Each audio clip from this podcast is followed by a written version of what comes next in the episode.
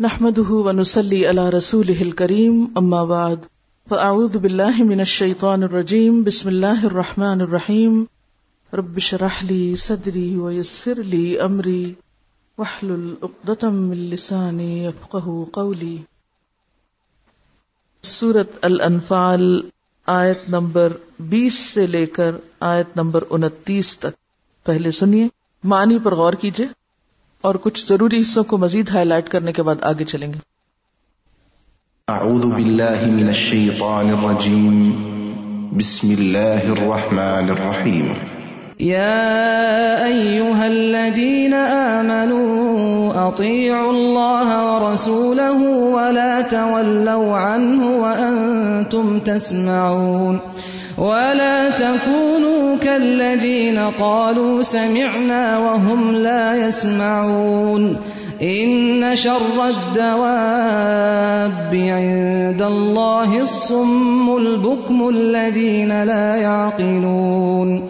ولو علم الله فيهم خيرا لأسمعهم، ولو أسمعهم لتولوا وهم معرضون.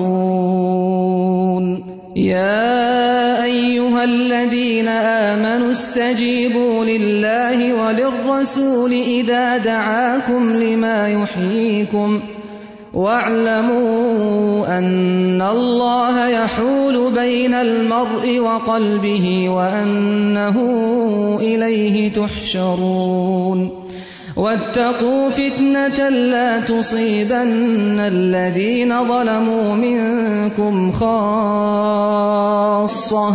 واعلموا أن الله شديد العقاب. واذكروا إذ أنتم قليل مستضعفون في الأرض تخافون أن يتخطفكم الناس. فآواكم وأيدكم بنصره ورزقكم من الطيبات لعلكم تشكرون. يا أيها الذين آمنوا لا تخونوا الله والرسول وتخونوا أماناتكم وأنتم تعلمون. واعلموا أنما أموالكم وأولادكم فتنة وأن الله عنده أجر عظيم. يا أيها الذين آمنوا تتقوا الله يجعل لكم فرقانا ويكفر عنكم سيئاتكم ويغفر لكم واللہ ذو الفضل العظیم شروع کرتی ہوں اللہ کے نام سے، جو بے انتہا مہربان نہایت رحم فرمانے والا ہے۔ اے لوگو جو ایمان لائے ہو، اللہ اور اس کے رسول کی اطاعت کرو۔ اور حکم سننے کے بعد اس سے سرتابی نہ کرو۔ ان لوگوں کی طرح نہ ہو جاؤ جنہوں نے کہا کہ ہم نے سنا، حالانکہ وہ نہیں سنتے۔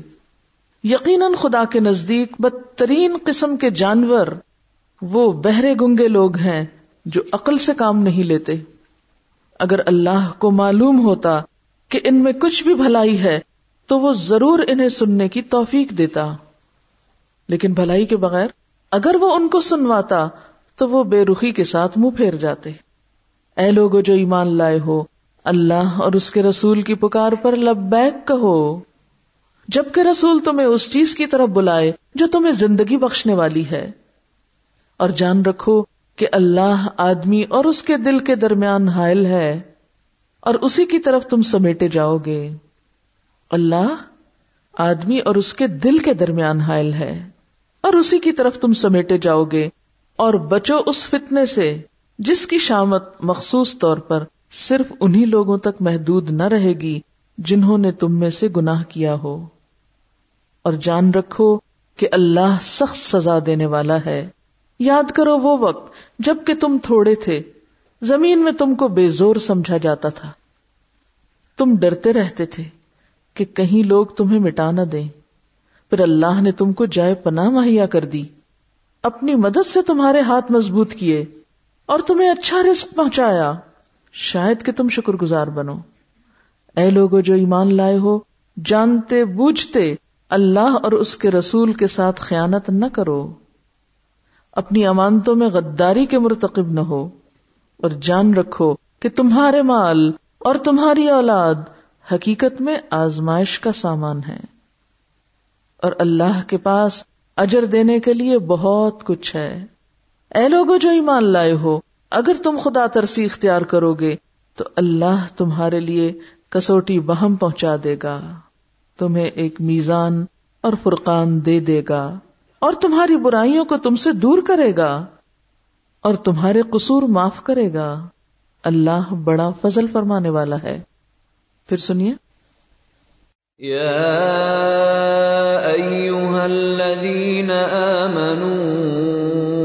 آمنوا أطيعوا الله ورسوله ولا تولوا عنه وأنتم تسمعون ولا تكونوا كالذين قالوا سمعنا وهم لا يسمعون ان شر الدواب عند الله الصم لا يعقلون. ولو علم الله فيهم خيرا لاسمعهم ولو اسمعهم لتولوا وهم معرضون. يا ايها الذين امنوا استجيبوا لله وللرسول اذا دعاكم لما يحييكم واعلموا ان الله يحول بين المرء وقلبه وانه اليه تحشرون واتقوا فتنه لا تصيبن الذين ظلموا منكم خاصه واعلموا ان الله شديد العقاب واذكروا اذ انتم قليل مستضعفون في الارض تخافون تخافون ان يتخطفكم الناس فاواكم وايدكم بنصره ورزقكم ورزقكم من الطيبات لعلكم تشكرون يا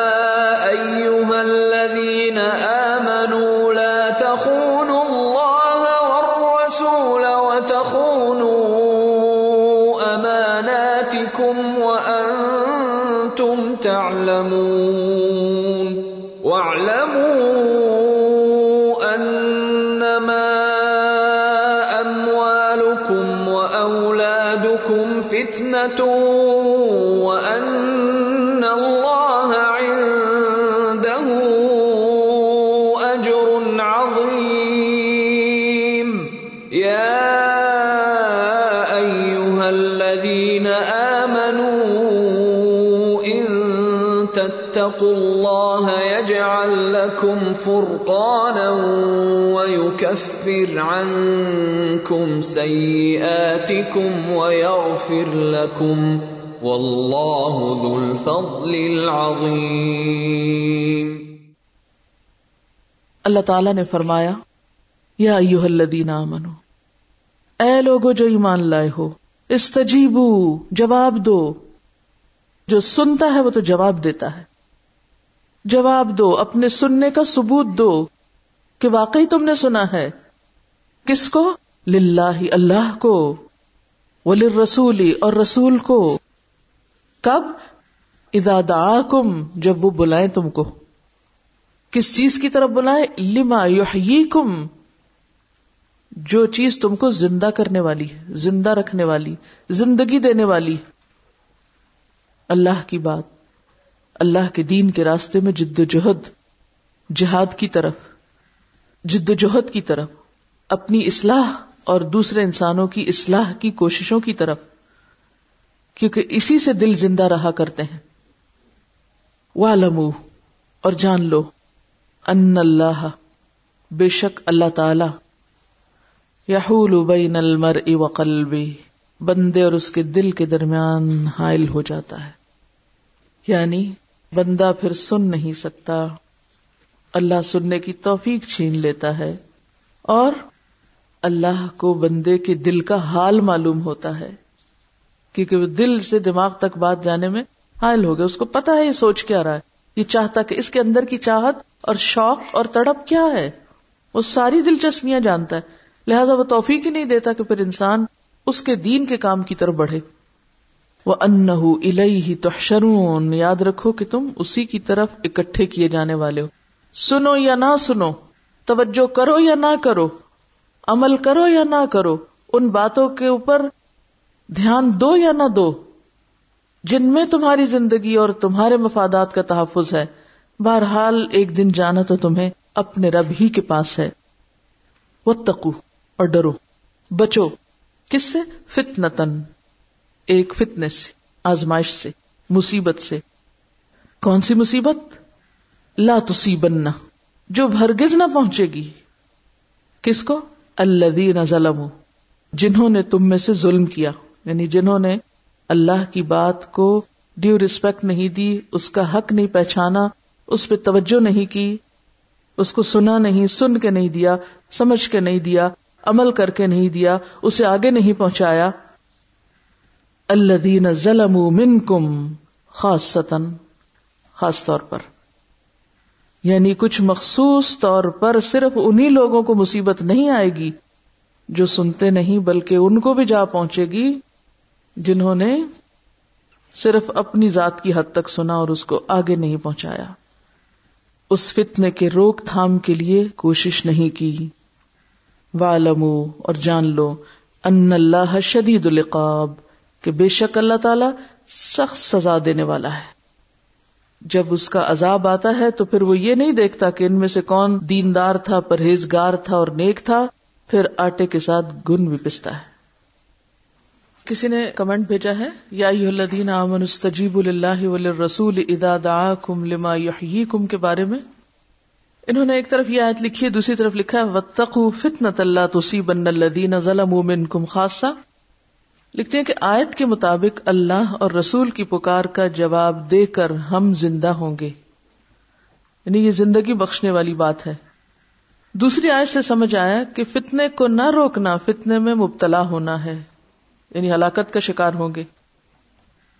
گویا، آسان لفظوں میں امر بالمعروف اور نئی انل منکر کا کام دراصل زندگی بخشنے والا ہے۔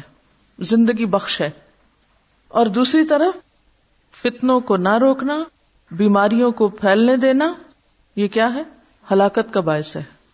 ایک پکار کا جواب زندگی ہے اور دوسری طرف، اس پکار کو اگنور کرنا، اس سے منہ مو موڑنا ہلاکت ہے۔ کہ جو پھر سب پر چھا سکتی ہے۔ یہ اللہ کا اصول ہے کہ جب ہم کچھ اچھا دیں گے تو اچھا پائیں گے۔ ہوں اچھا دیں گے تو اچھا پائیں گے۔ اگر برائی کو دیکھ کر آنکھ بند کر لیں گے تو اپنی ہلاکت کا سامان کریں گے۔ تو اب ہمیں یہ خود فیصلہ کرنا ہے کہ ہمیں برائیوں کو دیکھ کے آنکھ بند کر لینی ہے یا پھر انہیں روکنے کی کوشش کرنا ہے اور نیکی کے کام میں آگے بڑھنا ہے اور تعاون کرنا ہے۔ پھر اگزامپل دیا انہوں نے پریکٹیکل لائف سے۔ ہاتھ کھانے کا لکما منہ کو دیتا ہے۔ اگر ہاتھ نہ ہو تو ہم کیسے کھائیں؟ ہاتھ کس سے کوآڈینیٹ کر رہا ہے؟ کس کا مددگار؟ منہ کا۔ منہ چبا کر اسٹمک کو دے رہا ہے۔ ہاتھ کا منہ پر اور منہ کا اسٹمک پر کیا یہ احسان ہے؟ ہاتھ اگر منہ میں کچھ ڈال رہا ہے، کیا ہاتھ منہ پہ احسان کر رہا ہے؟ اور منہ اگر چبا کے میدے میں کچھ لے جا رہا ہے تو یہ دانتوں کا، یہ منہ کا کوئی احسان ہے میدے پر؟ وہ تو بےچارے اکثر ظلم ہی کرتے ہیں میدے پر، احسان کرنے کی بجائے۔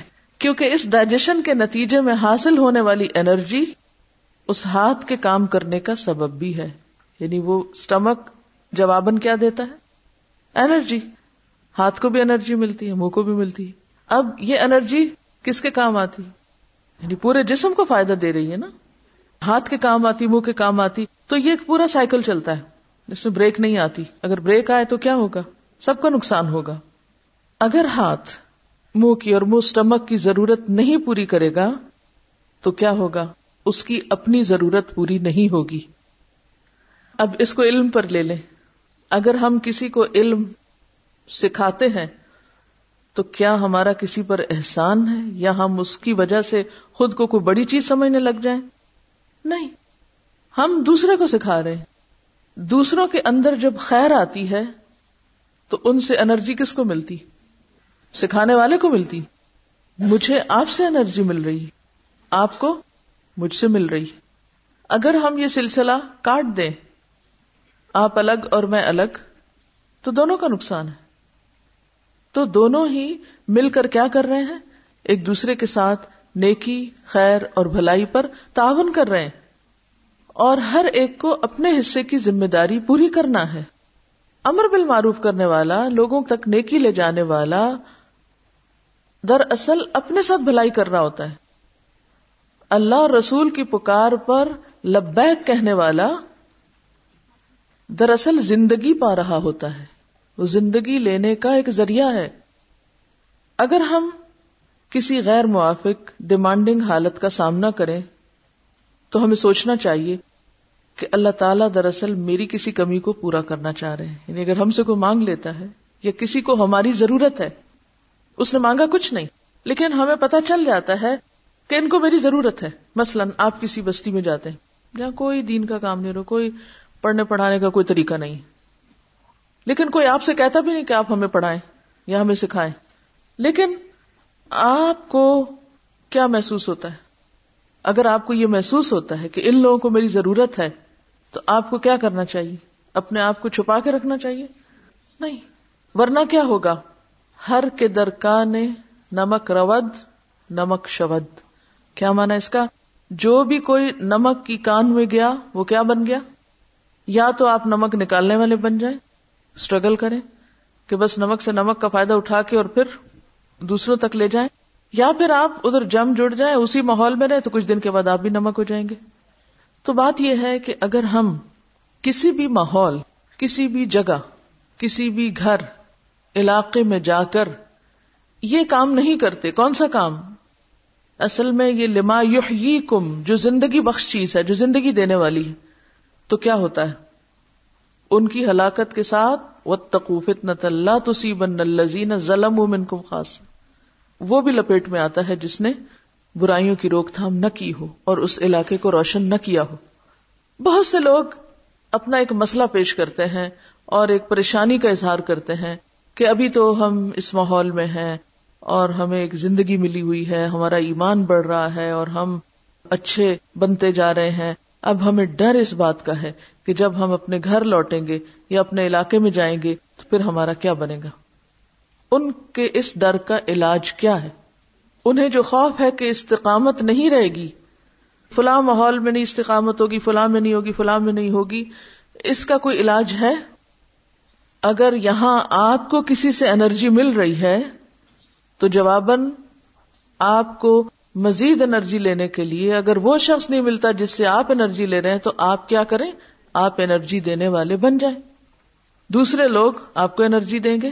بالکل ایسے ہی جیسے آپ لکما منہ تک لے جائیں اسٹمک تک لے جائیں اسٹمک پلٹ کے آپ کو انرجی دے گا۔ اور اگر آپ کھانا نہیں کھائیں گے، یہ سوچ کے، ہاتھ اگر یہ سوچ لے، میں کیوں دوں اس کو؟ تو کیا ہوگا؟ موت، ہلاکت، یہی تو بات ہے۔ بتقو فتنا اللہ تو سی بن الزین ظلم کو خاص صرف پھر وہ ہاتھ ہی مرے گا یا باقی بھی جسم؟ صرف ہاتھ نہیں، سب۔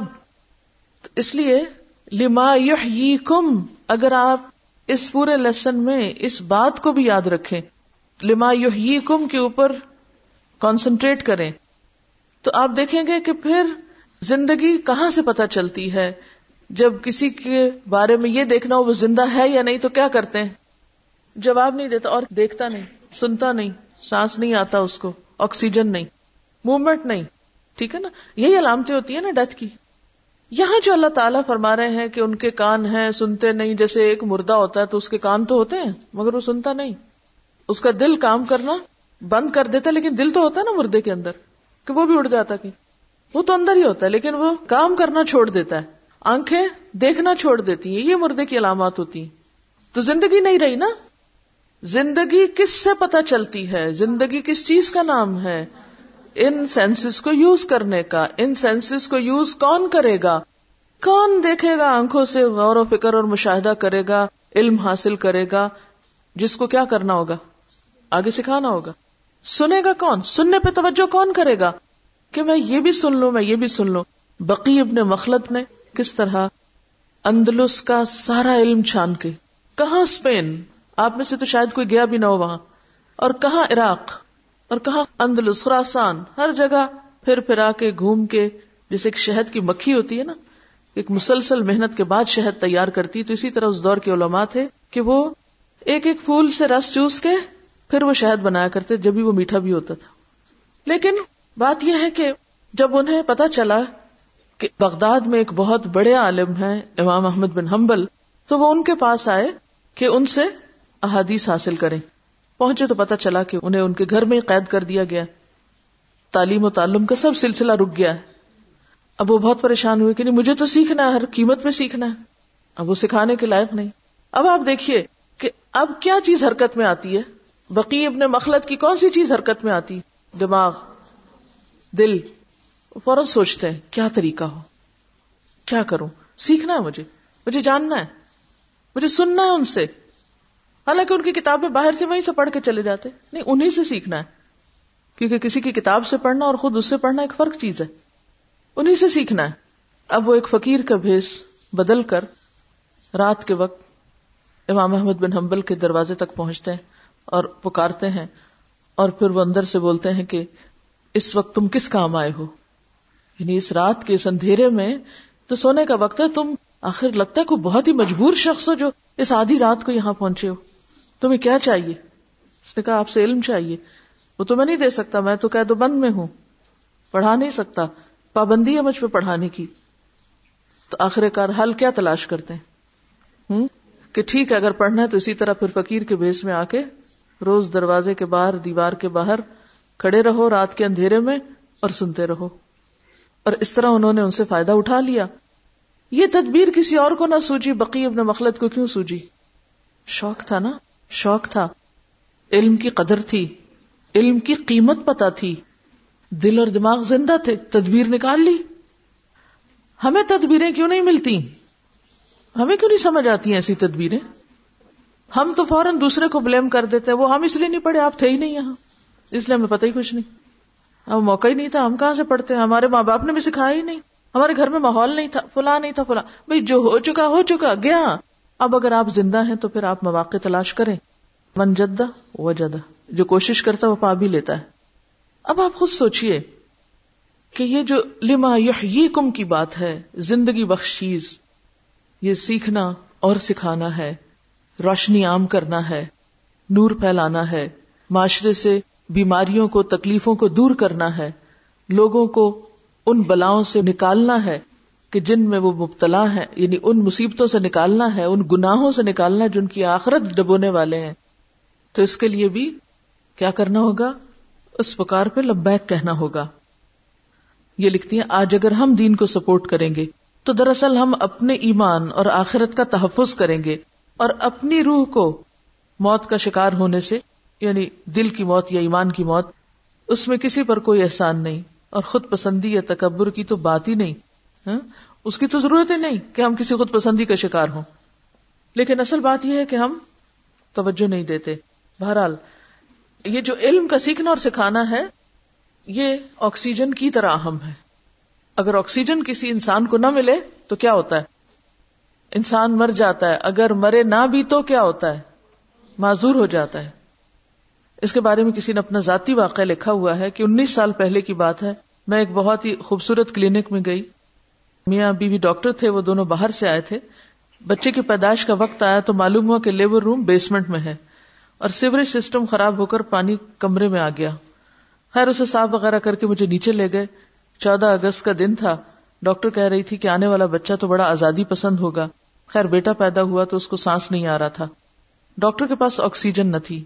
سانس کافی دیر کے بعد آیا اور آکسیجن کی کمی کی وجہ سے ویسے بیسمنٹ میں اور بھی کمی ہوتی۔ ہے آکسیجن کی کمی کی وجہ سے اس کے برین سیلز ڈیمیج ہونے لگے۔ اسے اگلے دن فٹس پڑنے شروع ہو گئے۔ دوسرے ہاسپٹل لے گئے تو ڈاکٹرز نے کہا کہ آکسیجن کی کمی کی وجہ سے ایسا ہوا۔ اب ہم نہیں بتا سکتے کہ دماغ کا کون سا حصہ متاثر ہوا۔ یہ سن سکتا ہے، بول سکے گا یا چل سکے گا، ہم کچھ نہیں بتا سکتے۔ بہرحال، آج وہ بچہ کھڑا بھی نہیں ہو سکتا۔ اس کا ایک ہاتھ کام کرتا ہے، دوسرا نہیں۔ لیکن الحمد للہ سمجھدار ہے اور صابر ہے۔ ڈاکٹر سے اس کے بارے میں یہ بات سن کے میرے سر پہ پہاڑ گر پڑے کہ ڈاکٹر کا سرٹیفکیٹ اتنا بڑا بورڈ ڈگریاں ایک زندگی کو بچا نہ سکی۔ اگر آکسیجن بر وقت ملتی تو وہ بھی ٹھیک ہوتا۔ خیر تقدیر پر ایمان لا کے صبر کیا۔ لیکن جب آج یہ آیات پڑی کہ یا الذین آمنوا استجیبوا للہ وللرسول اذا دعاکم لما یحییکم لما یحییکم، تو اس وقت میرا دل ہل کر رہ گیا کہ یہ کتنی عجیب پکار ہے۔ یہ وہ پکار ہے جو زندگی بخشتی ہے۔ یہ تو ہماری روح کے لیے آکسیجن سے بھی زیادہ ضروری ہے۔ اگر ہم اس دین کا علم حاصل نہیں کرتے اور اسے آگے نہیں پہنچاتے اور معاشرے کے اندر امر بالمعروف اور نہیں انل منکر کا کام نہیں کرتے، تو پھر نہ ہماری اپنی زندگی ہے یعنی ہماری ایمانی زندگی، روحانی زندگی ختم ہو کے رہ سکتی۔ اور پھر یہی وجہ ہے، آج اگر ہم کہتے ہیں معاشرے میں یہ خرابی، وہ ہر وقت پریشان رہتے ہیں، صرف تبصرے کرتے ہیں۔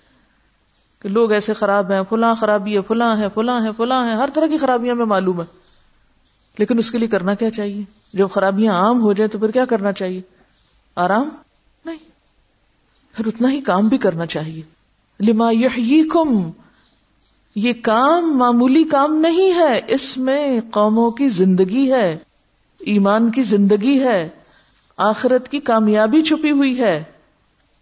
امر بالمعروف کرنے والوں کی مثال ایسے ہی ہے جیسے ایک معاشرے کے اندر، انسانی معاشرے کے اندر بیمار لوگوں کا علاج کرنے والے ڈاکٹرز کی طرح۔ ڈاکٹر کوئی بھی ہو، وہ ہمیشہ معاشرے میں ایک معزز انسان ہوتا ہے۔ انسانی معاشرے میں ڈاکٹر کو، حکیم کو، طبیب کو ایک عزت ملتی ہے۔ کیوں؟ دوسروں کی تکلیف دور کرتا ہے۔ دوسروں کو مصیبت سے نکالتا ہے۔ ان کی زندگیاں بچاتا ہے۔ ملتی ہے نا عزت۔ اگر وہ سنسیئر ہو کے خیر خواہ ہو کر دوسروں کے لیے کچھ کرتا ہے، تو دنیا میں بھی اس کو عزت ملتی ہے، دنیا میں بھی اس کی محبت دلوں میں ہوتی ہے۔ اچھے ڈاکٹر کو دیکھتے ہی دل کا حال کیا ہوتا ہے؟ ایک خوشی دل میں آتی، ایک احترام آتا ہے۔ لیکن آخر کیوں ایسا ہے کہ امر بالمعروف اور نہیں انل منکر کرنے والے آج ہمارے معاشرے میں عزت نہیں پا رہے؟ کیوں؟ ہم اس اخلاق، اس کوالیفیکیشن اور اس کردار سے آری ہیں جو امر بالمعروف اور نہیں انل منکر کرنے والوں کا ہونا چاہیے۔ ہمارے اندر وہ قابلیت، وہ صلاحیت، دیانت اور وہ اخلاق ہے ہی نہیں۔ اس لیے لوگ دین والوں کو دیکھ کے بھاگنا شروع کر دیتے ہیں۔ اب ذرا سا آپ اس کو طبیب بمقابلہ عالم دین کہہ لیجیے یا دائی دین کہہ لیجیے۔ اب دونوں کے درمیان ہم دیکھتے ہیں کہ ہمارے معاشرے میں ہو کیا رہا ہے۔ ایک ڈاکٹر بننے کے لیے کیا کیا جاتا ہے؟ سب سے پہلے پری میڈیکل کورس یعنی ایف ایس سی جس کو آپ کہتے ہیں، دو سال سخت محنت کرنی پڑتی۔ کالج میں پڑھنے کے ساتھ ساتھ عموماً لوگ ٹیوشن بھی پڑھ رہے ہوتے ہیں۔ کالج میں صرف پڑھائی نہیں ہوتی پریکٹیکل بھی ہوتے ہیں۔ اس کے بعد اگر آپ واقعی ایک خاص معیار پہ پورے اترتے ہیں تو آپ کو ایم بی بی ایس میں داخلہ ملتا ہے۔ نہیں تو آپ کو وہیں سے فارغ کر دیا جاتا ہے۔ کہ آپ کے اندر وہ ایپٹیٹیوڈ نہیں۔ پھر کیا ہوتا ہے؟ ایم بی بی ایس میں پانچ چھ سال ہر چیز سے کٹ کر آپ کو پڑھنا پڑتا ہے۔ مسلسل محنت۔ پڑھائی کے ساتھ کچھ عرصے کے بعد پھر وارڈز بھی شروع ہو جاتے ہیں۔ نائٹ ڈیوٹی بھی ہوتی ہے۔ سلیبس بھی صرف لگا بندہ نہیں ہوتا کہ یہ کتابیں بس ان کو ہی رٹ لیں۔ خود سے بہت کچھ پڑھنا پڑتا ہے۔ آپ پانچ سال کے بعد ایم بی بی ایس کر چکتے ہیں، پھر اب آپ کو کیا چاہیے؟ ہاؤس جاب چاہیے۔ ہاؤس جاب نہیں کریں تو آپ ڈاکٹر بننے کے اہل ہی نہیں، آپ پریکٹس نہیں کر سکتے۔ ہاؤس جاب میں بھی وہ ایز اے اسٹوڈینٹ کام کرتے ہیں، ایز اے ڈاکٹر نہیں کام کرتے۔ حالانکہ ڈگری ہوتی، ٹھیک ہے؟ وہ ابھی بھی ہمبل متواز طالب علم کی طرح کام کرتے ہیں۔ ایک سال تک روٹین کی ڈیوٹی کے علاوہ ہفتے میں چھتیس گھنٹے مسلسل ڈیوٹی، ایمرجنسی یا کسی بھی وارڈ میں لگ سکتی ہے۔ اور پھر ہر فیلڈ کی الگ ڈیمانڈ ہے۔ مثلا سرجری میں اگر آپ کر رہے ہیں تو اس کا ہاؤس جاب اور طرح کی ڈیمانڈس کرتا ہے۔ گائنی میں ہے تو اور طرح کی ہے جو بھی آپ نے اس میں شعبہ چنا، اس کے مطابق آپ کو ویسی ہی محنت اور وقت لگانا پڑے گا۔ اور سونے کے لیے، کھانے کے لیے کیا طریقے اختیار کیے جاتے ہیں؟ جو لوگ اس مرحلے سے گزرے ہوں گے، وہ اچھی طرح بتا سکتے ہیں۔ کہ کچھ بھی کھانے کو مل جائے، کسی بھی وقت، نہ کوئی کھانے کا ٹائم ہے اور نہ کوئی سونے کا ٹائم ہے، کیونکہ آپ آن ڈیوٹی ہیں۔ اس کے بعد آپ جاب کرتے ہیں یا پھر آپ کا کلینک ہوتا ہے۔ لیکن اب بھی اطمینان نہیں، کیونکہ آپ کو اسپیشلائزیشن چاہیے۔ اگر آپ اسپیشلائزیشن چاہتے ہیں، تو پھر تین چار سال مزید پڑھنا پڑتا ہے۔ پارٹ ون کریں، پھر پارٹ ٹو کریں۔ کئی کئی سال لوگوں کے اسی میں گزر جاتے ہیں۔ اور یہ صرف لوکل اسپیشلائزیشن ہے۔ اگر آپ ابراڈ جاتے ہیں، مثلاً اگر آپ امریکہ میں جا رہے ہیں، تو آپ کو پھر نئے سرے سے شروع کرایا جائے گا۔ پھر تین چار سال پڑھنا ہے۔ پھر اس کے بعد تین سال ہاؤس جاب کرنا ہے۔ پھر دو سال ایز اے کنسلٹنٹ کام کرنا ہے۔ پھر جا کر آپ کسی قابل ہیں۔ اور وہ بھی نہیں کہ بس اب ایک دفعہ یہاں تک پہنچ گئے، اتنی سیڑھیاں چڑھ گئے۔ تو اب آپ کو آئندہ ضرورت نہیں، ہر کچھ عرصے کے بعد آپ کو اپ ڈیٹ رہنا پڑے گا، مسلسل اپنے نالج میں اضافہ کرتے رہنا پڑے گا۔ یہ تو ہے اسپیشلائزیشن کا مقام۔ مشکل یہ ہے کہ ہم میں سے کچھ لوگ یہ چاہتے ہیں کہ دین میں اسپیشلائزیشن اختیار کریں۔ لیکن وہ اس قسم کی کوئی ایک بھی قربانی دینے کے لیے تیار نہیں۔ اگر آپ ہی میں سے کوئی ایک شخص یہ طے کر لے کہ میں یہ کرنا چاہتی ہوں، بتائیے کتنے مواقع ہیں؟ کس کے اندر یہ اسٹیمنا ہے؟ کس کے اندر یہ اتنا ایمان اور اطمینان ہے کہ ہاں کچھ بھی ہو میں دنیا کی ساری رونقیں قربان کر سکتی ہوں، کیونکہ یہ ڈاکٹر دنیا کی آئندہ رونقوں کے لیے یہ ساری رونقیں قربان کرتا ہے۔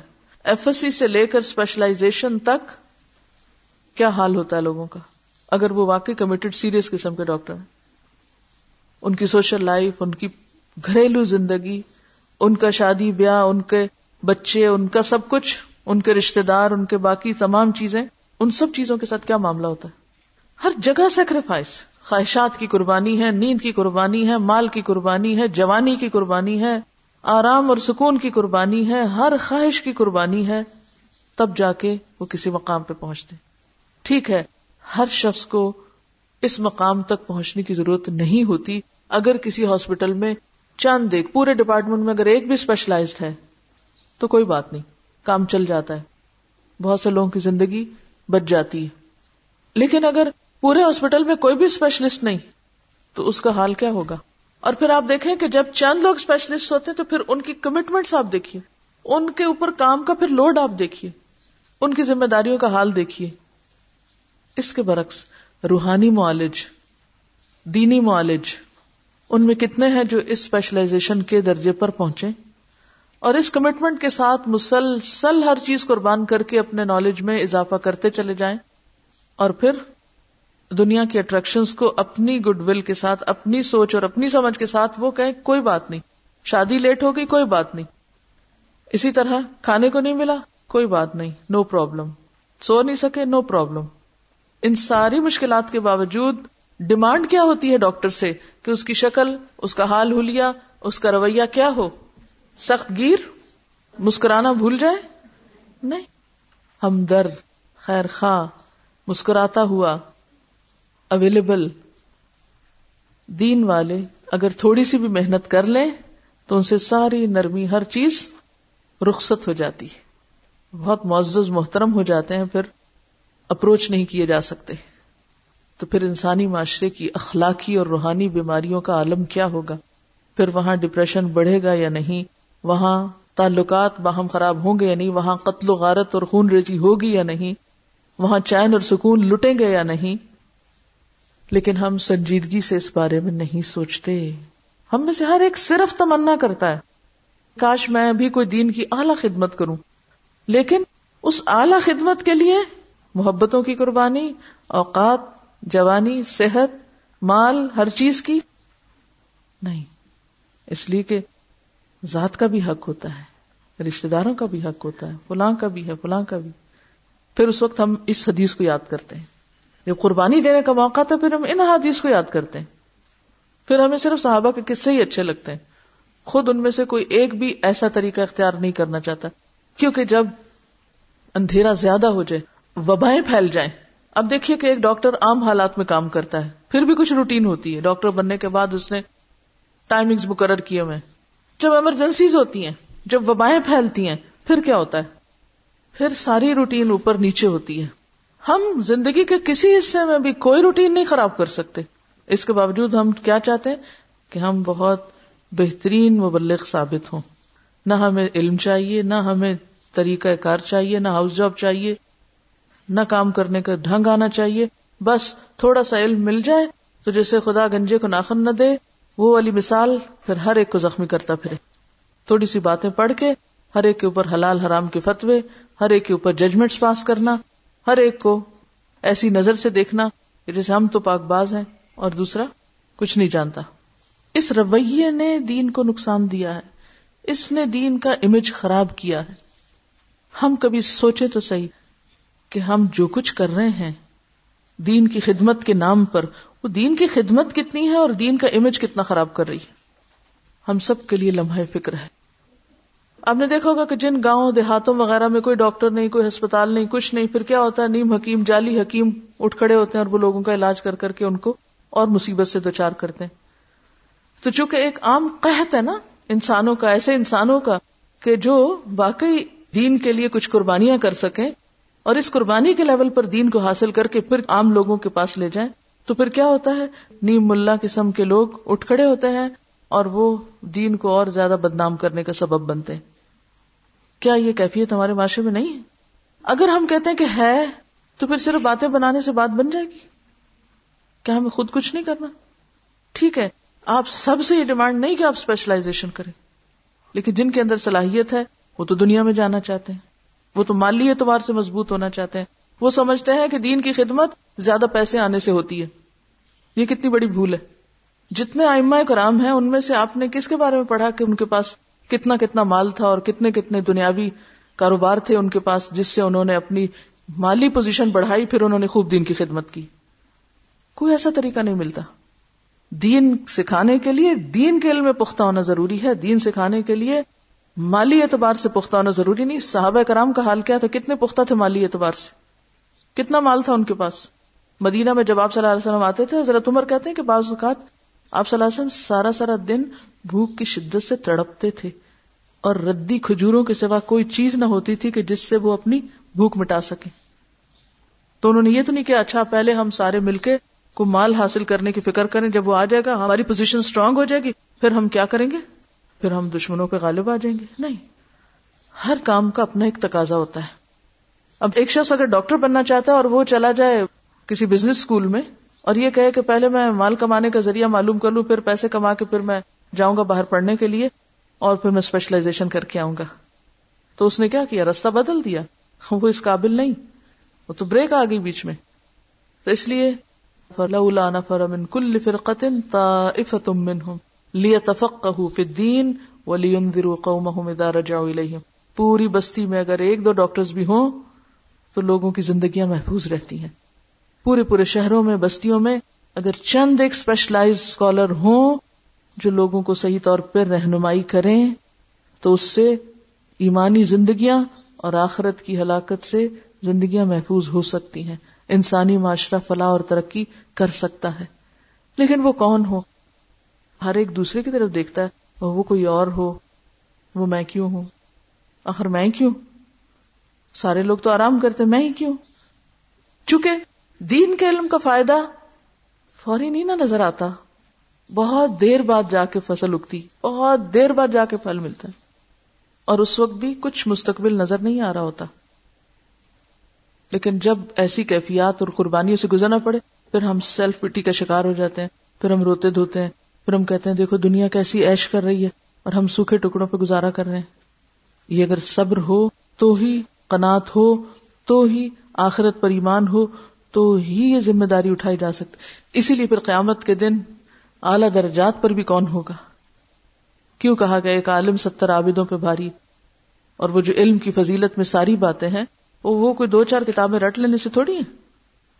پھر آپ دیکھیں کہ ایک ڈاکٹر جب اپنی عملی پریکٹیکل لائف میں ہوتا ہے، پھر اس کے بعد کن کن جگہوں پہ کام کر رہا ہوتا ہے؟ کتنی گندگی میں مریض سے اسمیل آ رہی ہوتی ہے، مریض بعض اوقات چیخ چلا رہا ہوتا ہے، بعض اوقات وہ تعاون نہیں کر رہا ہوتا ڈاکٹر کے ساتھ، برا بھلا بھی کہہ رہا ہوتا ہے، لیکن وہ کتنے صبر، حوصلے اور تحمل کے ساتھ کام کیے چلے جاتا ہے۔ تسلی بھی دیتا چلا جاتا ہے۔ لیکن اس کے باوجود وہ نفرت نہیں کرتا مریضوں سے۔ وہ پھر بھی ہمدردی رکھتا ہے۔ ہم لوگوں میں ایک دو غلطیاں دیکھ لیں، ہم ان کی جان کے دشمن بن جاتے ہیں۔ یہ فلاں، اس نے یہ کیا تھا نا؟ اور پھر آپ دیکھیے کہ ہم اچھے ڈاکٹر سے تو یہ ڈیمانڈ کرتے ہیں کہ ڈگری دکھائیے۔ ڈگری کیا ہے، پڑھا کیا ہے، اور پھر آپ نے کیا کیا اسپیشلائزیشن کس طرح کی ہے، اس سے تو ہم یہ مطالبہ کرتے ہیں۔ لیکن اپنے معاملے میں جب دین کی کوئی بات ہوتی ہے تو ہم کچھ بھی اس کے لیے ضرورت نہیں سمجھتے کہ ہمارا اپنا علم بھی پختہ ہونا چاہیے یا اس کی بھی ضرورت ہے۔ پھر اسی طرح، ڈاکٹر کیا کسی مذہب، جماعت اور گروہ کی بنیاد پر کسی کا علاج کرتا ہے؟ نہیں۔ ہر طرح کی فرقہ واری تعصب اور ان سب چیزوں سے باہر نکل کے کرتا ہے۔ ایک اچھے ڈاکٹر کی ہم بات کر رہے ہیں ایکسپشنل کیسز کو مت لائیے نہیں، فلاں ڈاکٹر نے تو فلاں کو نہیں دیکھا تھا۔ یہ نہیں یہ باتیں اس وقت۔ ایک اچھے ڈاکٹر کی بات ہو رہی ہے۔ کیونکہ ہمیں اس سے کمپیرزن کرنا نہ کہ ایک نکمے شخص سے۔ لیکن جب دین والے دین پڑھ لیتے ہیں تو وہ کیا کہتے ہیں؟ صرف ہماری جماعت کے لوگ، صرف ہمارے فرقے کے لوگ، صرف ہمارے۔ اتنی محدود سوچ ہو جاتی ہے۔ اور پھر صرف اپنوں ہی کے بارے میں سوچتے رہتے ہیں، اپنے سے باہر اور پھر خصوصاً اپنے دین سے باہر کے لوگوں کے لیے ہمدردی اور خیر خائی تو ختم ہی ہو کے رہ جاتی ہے اور ان کے لیے تو الٹا نفرتیں اور دشمنی کے نام پر ان سے عداوتیں اور لڑائی جھگڑے شروع کر دیتے ہیں۔ آپ دیکھیے کہ ڈاکٹر بھی اسپیشلائزڈ کب بنتا ہے؟ جب ساتھ ساتھ کام کرتا رہتا ہے۔ ہم بعض اوقات جب کچھ دین کی تبلیغ کرنا چاہتے ہیں، تھوڑی تھوڑی تھوڑی اپنی لمٹ کے مطابق وہ چھوڑ کے بیٹھتے ہیں۔ جب ہم عالم بنیں گے تو پھر کریں۔ گے نہیں۔ آن جاب ڈیوٹی اور اسٹڈیز آن جاب کرتے رہتے ہیں۔ ساتھ ساتھ کام کرتے ہیں پریکٹس کرتے ہیں، ساتھ ساتھ اور پڑھتے رہتے ہیں۔ یعنی یہ دو کام پھر سائملٹینیسلی آگے بڑھتے چلے جاتے ہیں۔ کیونکہ جب تک آپ کا فیلڈ کا تجربہ نہ ہو، محض کتابیں پڑھ کے کوئی اسپیشلائزیشن نہیں ہوتی۔ ڈاکٹر کے پاس کوئی جب ہی جاتا ہے، جب اس کے اوپر کسی کو ٹرسٹ ہوتا ہے، اور آپ کو معلوم ہے ہر ڈاکٹر کو ٹرسٹ ڈیولپ کرنے کے لیے کتنی قربانیوں سے گزرنا ہوتا ہے۔ وہ اس ٹرسٹ کو ڈیولپ کرتا ہے اور حت الوسا غلطی سے بچتا ہے۔ سب سے زیادہ ڈاکٹر کی زندگی میں تکلیف دہ وقت کون سا ہوتا ہے؟ جب اس سے نہ چاہتے ہوئے بھی کوئی غلطی ہو جائے، کیونکہ اس سے کیا ہوتا ہے؟ اس کی شہرت پہ اثر پڑتا ہے۔ لیکن افسوس یہ کہ دین کا طبقہ علم حاصل کرنے کے بعد بھی غلط کام کرنے سے نہیں بچتا اور یہ نہیں سوچتا کہ اس کا ٹرسٹ ٹوٹ رہا ہے اور اس کو اپنے ٹرسٹ کی اور اپنے اس وقار کی بھی حفاظت کرنی ڈاکٹر کا اعتماد اتنا ضروری ہوتا ہے کہ اس کے اعتماد اور اس کی بات پر انسان زہر بھی کھا لے تو اس کو لگتا ہے کہ میں ٹھیک ہو جاؤں گا اور بے ہوش ہو کے اس کے آگے پڑ جاتا ہے۔ اتنی سپردگی ہو جاتی، وہ اسے چاہے تو کاٹ لے۔ تو کیا ہم نے بھی ایسا ٹرسٹ ڈیولپ کیا؟ دین والوں سے تو ٹرسٹ ہی ختم ہو گیا نا۔ ہر ایک پہ شک کرتے پتہ نہیں اب یہ کہاں سے دھوکا دے گا اور کہاں سے کاٹے گا۔ اور اس کا پتہ نہیں پیچھے کیا منصوبہ اور کیا پلان ہے۔ اور کچھ تو ہم نے خود یہ غلط کام کیا اور کچھ مشہور اس طرح کی باتیں کر دی گئی تاکہ ٹرسٹ ڈیولپ نہ ہو، لہذا جو فائدہ پہنچنا ہے وہ پہنچ ہی نہ سکے۔ اب ایک اچھا ڈاکٹر جو ہے وہ مریض ہی کو نہیں دیکھتا، اس کے حالات کو بھی دیکھتا ہے، اس کی بیک گراؤنڈ اس کی کیس ہسٹری لیتا ہے۔ اور پھر سب کو ایک ہی نسخہ نہیں تجویز کرتا، ورنہ تو لوگ کتابیں پڑھ کے خود ہی دوائیاں کھا لیا کرے ڈاکٹر کے پاس جانے کی کیا ضرورت ہے؟ بلکہ وہ سارے حالات کو سامنے رکھ کر اس کے لیے چیز سجیسٹ کرتا ہے۔ پھر اسی طرح، بیماری لاسٹ اسٹیج پر بھی ہو تو ڈاکٹر ڈراتا نہیں، بلکہ عام طور پر حوصلہ ہی دلاتا رہتا ہے۔ لیکن عام طور پر ہم لوگ فوراً فتوے دینے لگتے ہیں۔ فلاں ہلاک ہوا، فلاں برباد ہوا، فلاں۔ اس کی تو اصلاح ہو ہی نہیں سکتی، پھینکو اس کو کہیں اٹھا کے۔ آپ دیکھیے کہ آپ کو معلوم ہے وہ حدیث کے آپ صلی اللہ علیہ وسلم فرمایا کہ جو کسی کے بارے میں یہ کہے کہ فلاں ہلاک ہوا ہے، وہ خود سب سے زیادہ ہلاک ہونے والا ہے۔ اور کسی کے بارے میں اگر کوئی کہے کہ فلاں جنت میں نہیں جا سکتا، تو اللہ تعالیٰ فرماتے کہ ٹھیک ہے، اس کو تو میں جنت میں بھیج رہا ہوں اور تمہیں نہیں جانے دوں گا۔ تو اللہ کی مخلوق کے اوپر اس قسم کے فتوے لگانا اور ان کے بارے میں ایسی ججمنٹس پاس کرنا یہ درست نہیں۔ اب آپ دیکھیے کہ ہم کر کیا رہے ہیں۔ بحثیت ایک معاشرے کے۔ ہم اپنے بہترین ذہین بچے کہاں لگاتے ہیں؟ فیس بڑی بڑی کس کے لیے دیتے ہیں؟ پھر کیا طریقے اختیار کرتے ہیں؟ اس کے برعکس دین کے رہنما تیار کرنے کے لیے ہمارے پاس کیا پلان یا پروگرام ہے؟ اور پھر ہم جب اپنی محفلوں میں بیٹھتے ہیں تو ہم محض مولویوں کا مذاق اڑاتے رہتے ہیں۔ مولوی صاحب نے یہ کہا، ہمارے بچے کو اکثر سمجھدار لوگوں کے اندر بھی میں یہ دیکھتی ہوں کہ وہ بیٹھ کر مولویوں کے اوپر تبصرے کرتے رہتے ہیں۔ مولوی صاحب نے یہ کہا، مولوی صاحب نے یہ کیا، کبھی حلوے کا مذاق، کبھی کسی چیز کا، کبھی کسی چیز کا۔ لیکن کبھی نہیں سوچتے کہ ہم نے اپنے بچوں کو مولوی کیوں نہیں بنا دیا پھر؟ اگر دوسرے مولویوں سے شکایت ہے، تو ہمیں چاہیے تھا کہ ہم اپنی ذہین ترین اولاد کو مولوی بناتے۔ تاکہ ایسے مولوی ان سے سیکھتے۔ اور اگر ہم نے کوئی کام نہیں کیا اس سلسلے میں، اپنی اولادوں کو دنیا کمانے کے لیے لگا دیا ہے، اور صرف ہم مولویوں پہ تبصرے کرتے ہیں، تو ہمیں حق کیا ہے پھر ان تبصروں کا؟ ہمیں کیا حق ہے؟ پھر ہمیں حق نہیں۔ ہمیں کوئی اختیار نہیں کہ ہم زبان بھی کھولیں پھر۔ چونکہ اس طرح کے تبصروں سے معاشرہ سدھر نہیں سکتا۔ اس کے لیے خاموشی کے ساتھ، سنجیدگی کے ساتھ کام کرنا پڑے گا۔ دوسروں کی طرف نظر اٹھانے سے پہلے اپنے آپ کو پیش کرنا پڑے گا، خود کو دیکھنا پڑے گا۔